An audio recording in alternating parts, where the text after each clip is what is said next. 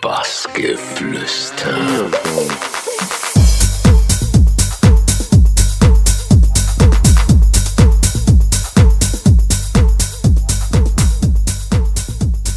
Hey Leute, ihr hört Bassgeflüster mit Lydia Eisenblätter.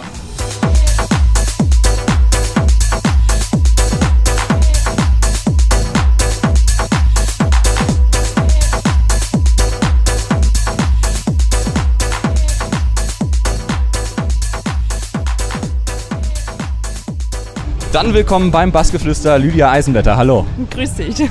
Ja, wir fangen immer gerne vorne im Lebenslauf tatsächlich an und bei dir würden wir gerne mit der Studienzeit anfangen. Du hast an der Friedrich-Schiller-Universität Jena Sportökonomie und Sportmanagement studiert. Wo sollte da die Reise eigentlich ursprünglich mal hingehen? Das ist eine gute Frage. Ähm, wo soll die Reise hingehen? Ich weiß nicht, ob jeder so weiß, was er so mit 18 machen möchte. Und Ich wusste es auch nicht. ich, das ist gut. Und ähm, ich war sehr sportlich engagiert in meiner Jugend, sag ich mal. Ich habe Leistungssport gemacht und wollte das quasi noch ein bisschen unterfüttern mit dem wirtschaftlichen Teil. Deswegen habe ich Sportmanagement studiert. Darf man fragen, was du an Sport gemacht hast? Wenn, es hört sich ja schon ein bisschen professioneller an tatsächlich. Genau, Ich habe seit meinem sechsten Lebensjahr habe ich äh, Leichtathletik gemacht, bis ich 15 war ungefähr. Dann war vorbei. Dann, dann war es vorbei. Dann kamen die Partys, nein. Aber dann ähm, ja, habe ich tatsächlich aufgehört, weil es einfach dreimal Training die Woche und am Wochenende dann immer Wettkampf, das war dann irgendwann zu viel. Ja, dann hat es dich hinter den Tresen verschlagen, auch äh, ein Kontrastprogramm wahrscheinlich, äh, im La Rouge in äh, Kindelbrück. Ich hoffe, das ist richtig ausgesprochen. Ja, wie sehr ist das zeitlich auseinander dann tatsächlich, dieses Studium und die Arbeit dann in der Bar? Also es war tatsächlich so, dass ich nicht dort direkt angefangen habe. Ich habe früher in so einer ganz kleinen Bar angefangen mit 16 und bin dann zu den ganzen Festivals, also die halt so in Thüringen alle waren, auch zur SMS, Sputnik, habe dort überall mit Bar gemacht. Und das hat sich dann halt mehr oder weniger so rumgesprochen, okay, ich brauche noch eine Bardame, dann bin ich da irgendwie hingekommen und das war dann auch so mit Beginn meiner Studienzeit eigentlich, dass ich dort mit Bar gemacht habe. Ja. Schön an der Bar. Ja, dann habe ich gelesen, ein Treffen mit Chris Liebing im Klangkino Gebesee äh, hat dich dann im Endeffekt zum äh, DJ-Fieber äh, freigegeben. Was ist an diesem Tag passiert? Ich, ich frage mich gerade, wo du das her hast. Ah, ganz geheime Quellen. Aber das stimmt tatsächlich. Ja, da war ich, also ich war im La Rouge hinter der Bar und dann später im Klangkino, als es aufgemacht hat, 2007. Ähm, war so mit einer der ersten Ex war Chris Liebing, genau. Und ähm, ja, keine Ahnung, er hat halt auch so ein bisschen von seiner Erfahrung erzählt, wie das war, der erste Gig so zur Cluberöffnung und ähm, ich, ich, ich weiß nicht, irgendwie, wenn man dann so zusammensitzt und darüber spricht, war es dann halt auch irgendwie so, hm, okay, ja, dann, ähm, ich, ich weiß nicht, ich kann es gar nicht so richtig erklären, aber so, das war so der erste Moment, wo man so darüber nachgedacht hat, das zu machen. Ja, wir haben ja vorhin schon das La Rouge angesprochen. 2009 war es dann tatsächlich soweit. Äh, in der After Hour, wenn ich mich jetzt richtig erinnere, äh, hast du dann tatsächlich die Bar mit dem DJ-Pult getauscht. Wie kam es dazu?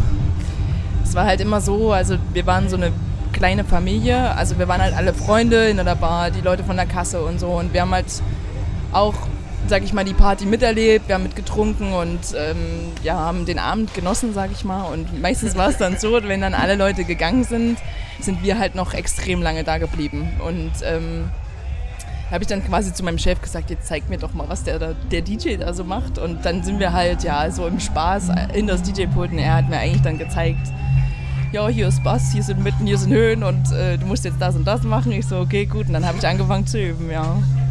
Ja, und du warst vorher wahrscheinlich immer noch Fan von Barry White, Marvin Gaye, hatte ich jetzt hier aufgeschrieben.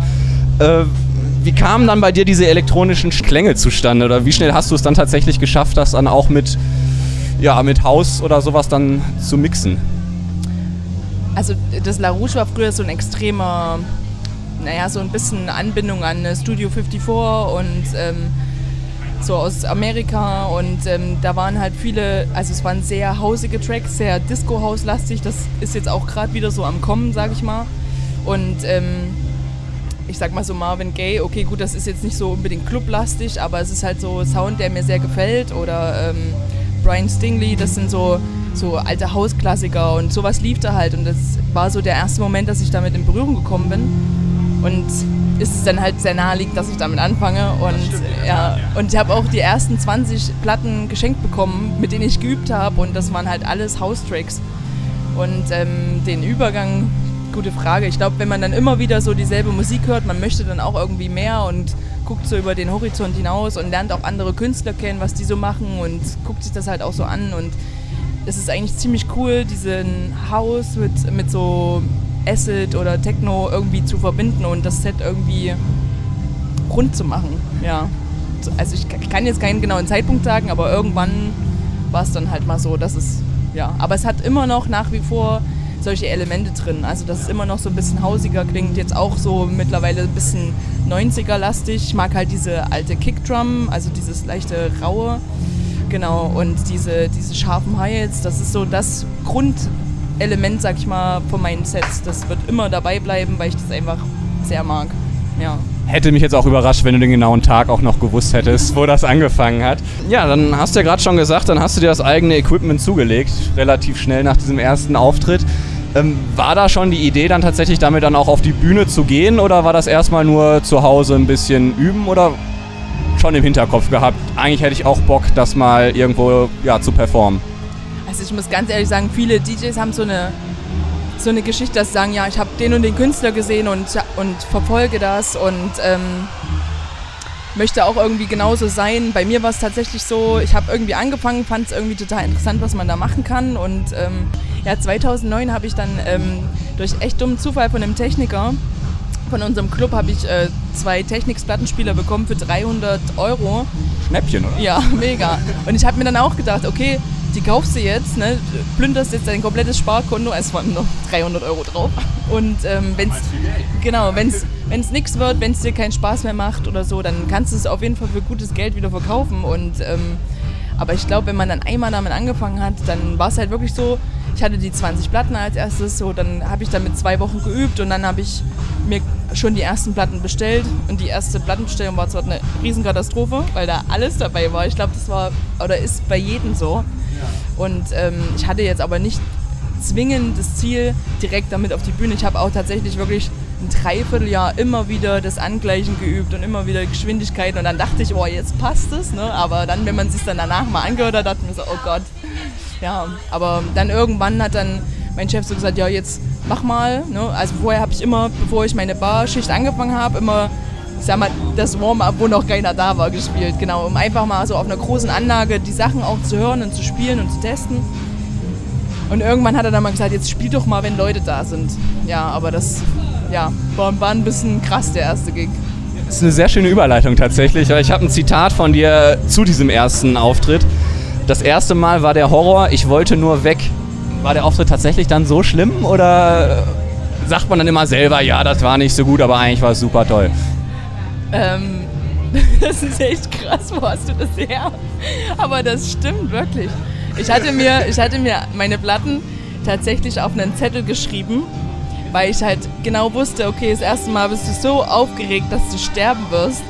Und da habe ich das alles auf den Zettel geschrieben und habe es versucht, so runter zu spielen, aber ja, ich wollte wirklich nur weg, weil man ist dann so, man steht da vorne, alle gucken einen an und gucken genau, was man macht und vorher hat man nur für sich gespielt und ja, das ist der erste, aber ich glaube, wenn man dann so das erste Mal weg hat, dann, dann geht's dann so, ja.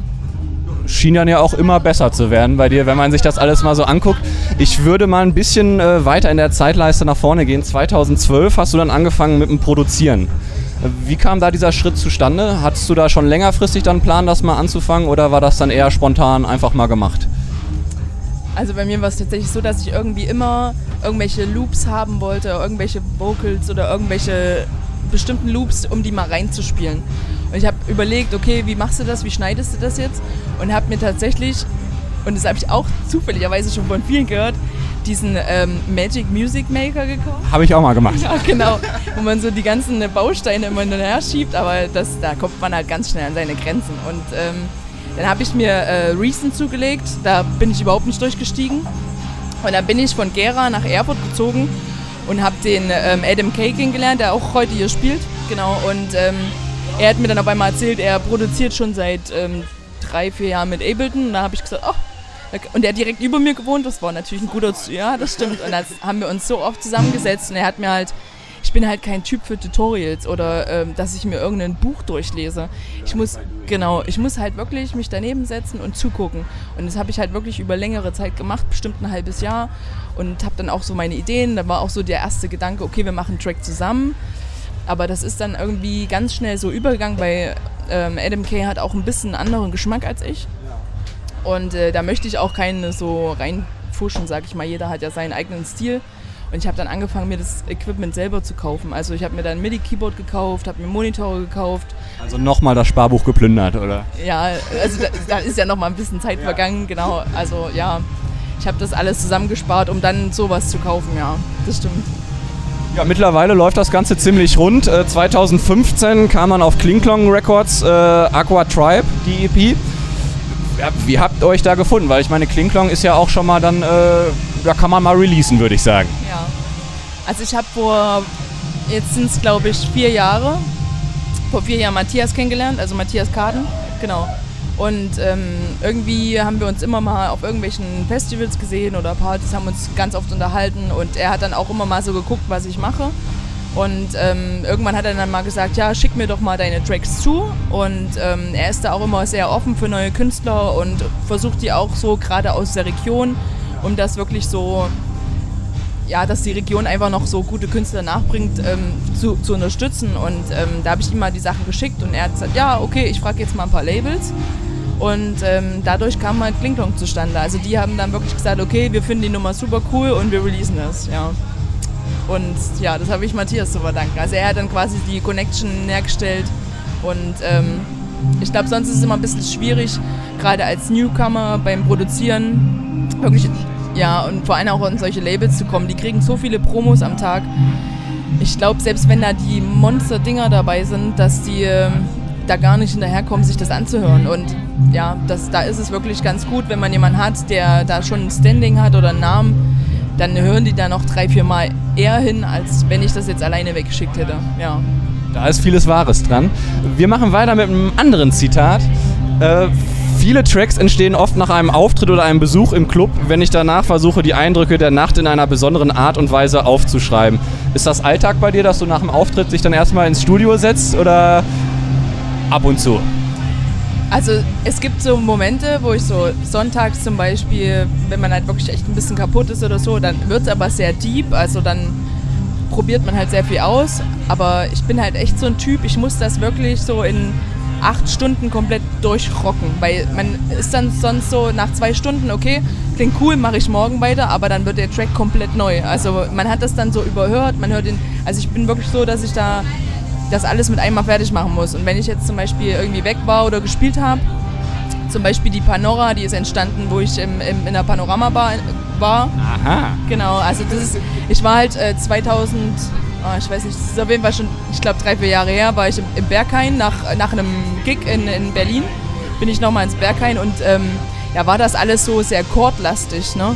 Und ähm, irgendwie fand ich diesen Moment so richtig, also wirklich richtig gut und irgendwie habe ich dann immer versucht, diesen, diesen Moment einzufangen. Und so entstehen dann wirklich Tracks oder nach dem Zentrum, wenn man dann auch noch ein bisschen aufgewühlt ist oder über verschiedene Sachen so nachdenkt, okay, wie kam das jetzt an? Der und der Track klang total gut, warum? Und dann fängt man an, selber irgendwas in die Richtung umzusetzen. Ja.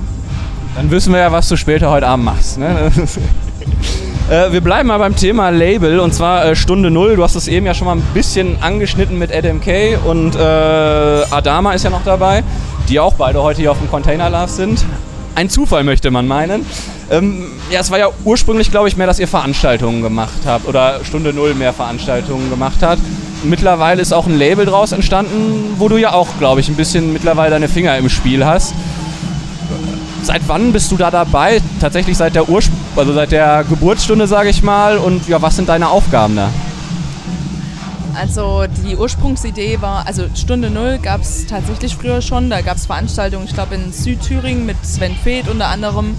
Und ähm, das ist von dem Adama, der war da der Veranstalter, genau. Und ähm, als ich immer bei Adam Kay war und wir produziert haben oder er mir das gezeigt hat, habe ich dann gesagt, ah, eigentlich ist es echt nervig, jedes Mal Labels zu fragen, wenn du irgendwas veröffentlichen möchtest.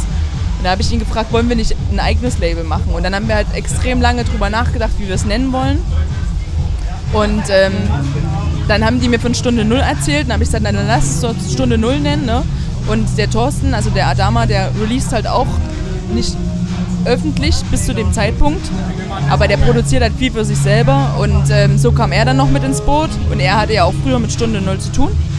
Und ähm, ja, so ist das eigentlich entstanden, dass wir drei dann äh, gesagt haben, okay, wir machen Label, um einfach Sachen zu veröffentlichen, wenn wir es wollen. Weil wenn man was fertig hat und dann es liegen lässt oder kein Label das will vielleicht, dann ist es sehr schade drum.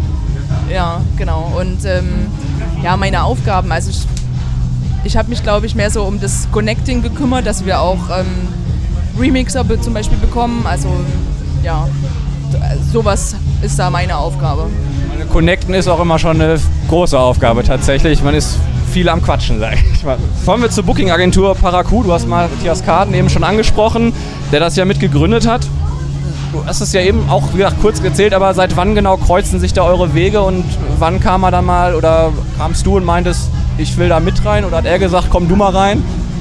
Also ich hatte Matthias ja vor vier Jahren kennengelernt und er hat mir dann irgendwann mal so beiläufig erzählt, er hat die Idee von der Agentur und ob ich da nicht mit rein möchte. Und ähm, das war da aber alles noch so Zukunftsmusik. Das war noch so eigentlich gar nicht fest. Es war so in seinem Kopf. Matthias hat so viele Ideen und möchte immer irgendwas äh, sofort machen, aber das hat dann tatsächlich irgendwie noch ein Jahr gedauert. Und ähm, ich habe jetzt auch nicht wirklich gedacht, dass er es wirklich macht. Ne? Und er hat es dann wirklich gemacht. Und äh, oh, toll, danke. So, hier werden Weintrauben gereicht, das ist sehr schön, wir machen aber trotzdem weiter. ähm, ja, und vor drei Jahren hat er dann gesagt, okay, ich mache das jetzt. Genau, dazu gehören jetzt noch ähm, Jamie Wing, Franz und ähm, der Max Nipper mit vom Start an. Und jetzt ganz neu mit dabei ist Thomas Stieler, der auch mit bei Freude am Tanzen ist. Genau, und wir machen jetzt quasi, wir sind Paragu. Ja. Ihr rockt das Geschäft. Ne? Kommen wir zur nächsten Frage. 28. Juli ist ja jetzt bald vor der Tür äh, von Ben Grunels Hit Bush. Sollte eigentlich fast allen Begriff sein. Kommt jetzt ein Remix von dir. Der ist ja tatsächlich schon ein bisschen älter auch, der Track. Wie kommt es dann, dass dann jetzt plötzlich da nochmal Remixe rausgehauen werden? Und ja, wie sehr hast du dich gefreut, dass du da mitmachen darfst? Also den Grund, warum es jetzt Re Remixe nochmal gibt, kann ich dir nicht nennen, weil also ich war letztes Jahr das erste Mal mit in London mit Parkour mit Matthias. Und da habe ich Familie kennengelernt, also die Crew. Und ähm, irgendwie hat es halt so echt ganz cool gepasst und ich war auch gestern wieder dort. Es war auch wieder eine Veranstaltung von Familia. Die sind auch sehr viel unterwegs. Die sind auf dem Amsterdam Dance Event und in Ibiza und machen quasi so ihre eigene Veranstaltungsreihe und haben jetzt äh, eine, ich weiß nicht, vor vielleicht zwei, drei Jahren ein Label gegründet, auch Familia.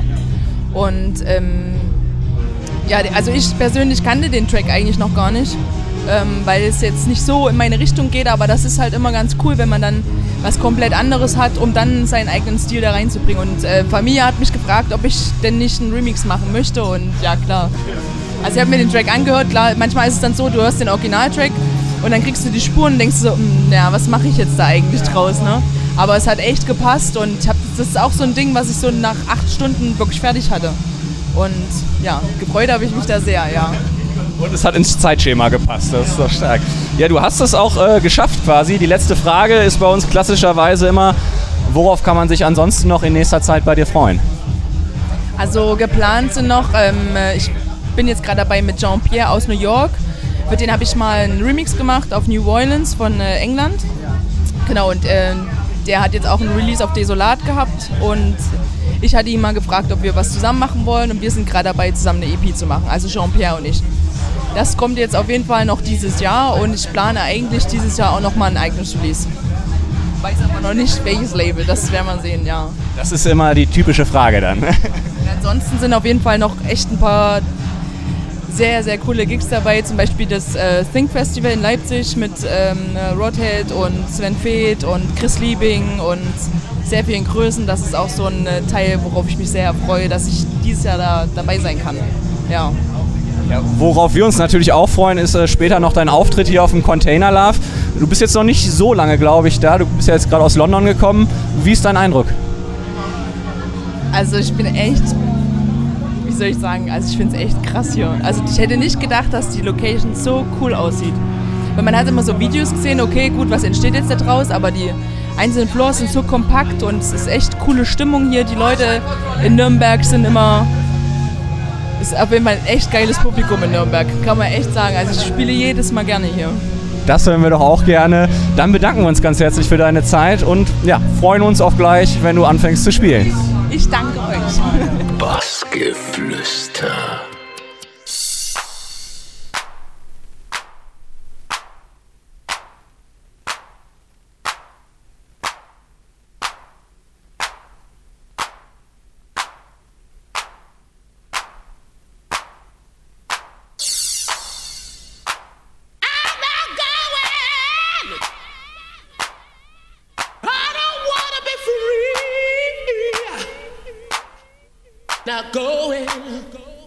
not going.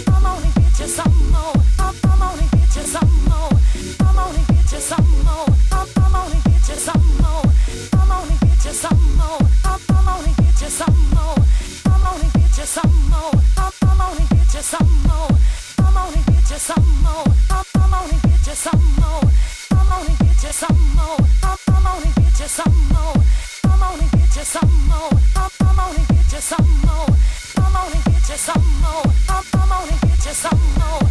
Come on and get you some more. Come, come on and